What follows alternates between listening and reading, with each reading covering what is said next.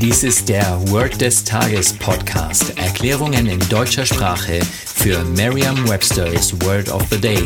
Eine Produktion der Language Mining Company. Mehr Informationen unter www.languageminingcompany.com/podcast.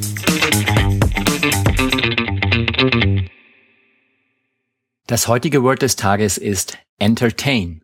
Geschrieben EN, TER, TAIN.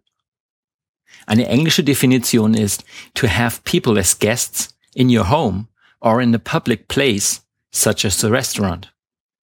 Auf Deutsch bedeutet das so viel wie jemanden unterhalten. Hier ein Beispielsatz aus Merriam-Webster's Learner's Dictionary. Much of his job as a salesman involves entertaining clients. Das englische Wort entertain ist jedem deutschen Muttersprachler aus den Medien bekannt. Vielleicht ist es nicht unbedingt naheliegend, dass Entertainment nicht immer etwas mit den Medien zu tun haben muss.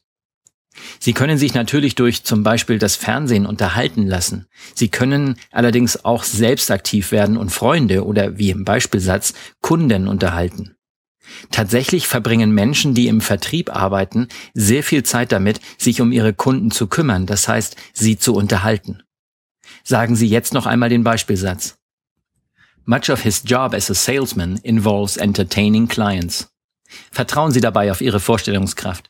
Je intensiver Sie sich die Situation vorstellen, desto länger bleibt die Bedeutung des Wortes und des ganzen Satzes in Ihrem Gedächtnis. Das war Word des Tages mit Carsten Peters von der Language Mining Company. Mehr Informationen unter www.languageminingcompany.com/podcast.